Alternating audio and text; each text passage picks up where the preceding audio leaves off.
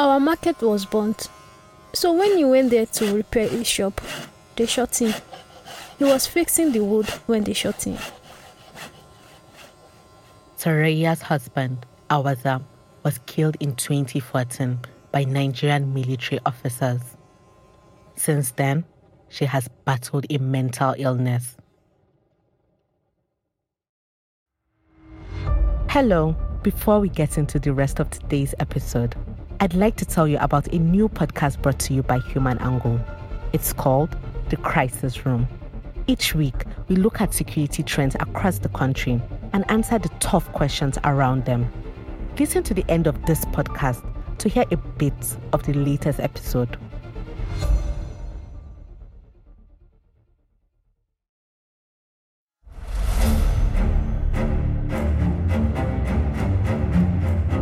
This is Vestiges of Violence, a weekly podcast about personal stories of violence victims. For Human Angle, I am Hamida. I collapsed from shock when I was told about his death. I was in a coma and I did not know when he was buried or when the almsgiving ceremony and uh, prayer for his soul were conducted. It was a trader selling vegetables and condiments. We were married for three years and lived quietly in a village in Bama local government in Maiduguri. The soldiers said the market was a hiding place for Boko Haram terrorists, so they burnt it. Awaza was a kind husband to Saraya, and his death disturbed her so much that she became mentally unstable. After her husband's burial, she left for Banki town. Shortly afterwards, in September 2014, Boko Haram insurgents seized control of the town. Days earlier, they had similarly declared Bama, another town in the local government area, part of their rapidly growing caliphate. The terrorists mandated that she remarried after observing Idda, a waiting period for Muslim widows that lasts about four months. Her new husband, Massa, was however not pleased with the arrangement. Unlike Awaza, who was a very nice spouse, Massa did not take good care of Saraya. It was not providing food for me. I think he lost interest in me because I was traumatized and sick.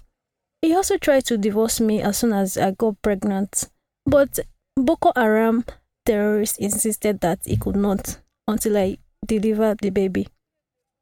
So I stayed in his house until I gave birth to uh, Mukhtar. When Banki was recaptured by the military later in 2015, they took us to the Bama Hospital IDP camp because there was no food. Soon afterwards, she began to show more signs of mental instability.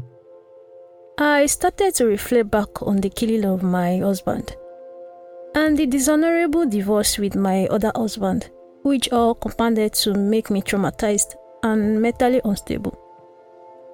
When her condition got worse, Saraya starved herself, and people noticed that her young son, Mukhtar, was eating his feces because of abandonment. This was when other IDPs intervened and got her professional care. Even today, if she does not take the medicine recommended for her, her limbs become stiff. I would also be unable to talk, and I would not like to eat, and I would not wash my body for days. Saraya has been in and out of marriages, partly due to her condition. She had a husband before Awaza. She had one in Banki before she moved to Maiduguri, but he divorced her because of her trauma and sickness. She married again at the IDP camp, but he also quickly ended the relationship despite them having a daughter together. He divorced me because of my medical problem. I feel very bad when I think about my past experiences. I have my daughter who is married in Bama and another relative who is also displaced. I cannot go to Bama and stay with her because she stays with her husband and it will be a burden for them.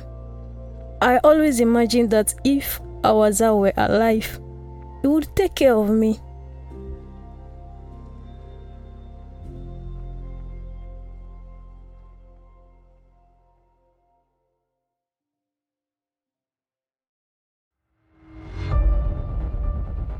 Just a reminder that you can be one of the first to subscribe to an all new podcast from Human Angle. The Crisis Room will help you make sense of security trends across the country and answer the tough questions around them. Here is a bit from the latest episode.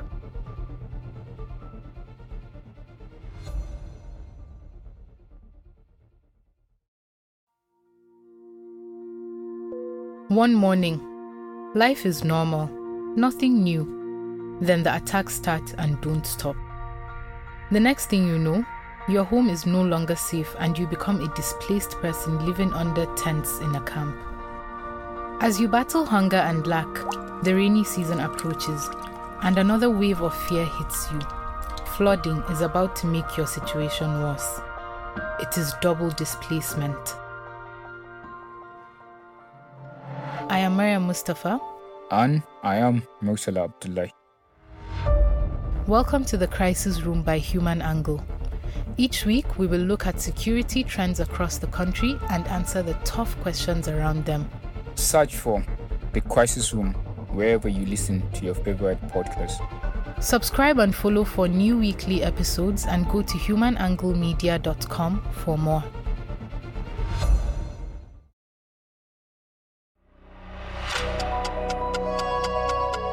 This is an episode of Vestiges of Violence.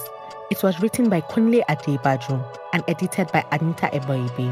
Produced by Abba Toko. A quick note about our voice acting. All dramatizations in this episode are based on actual interviews conducted with the subject. Voice acting by Aisha Babatunde. The consulting producer is Osato Edokbain. Senior producer is Anita Eboigbe.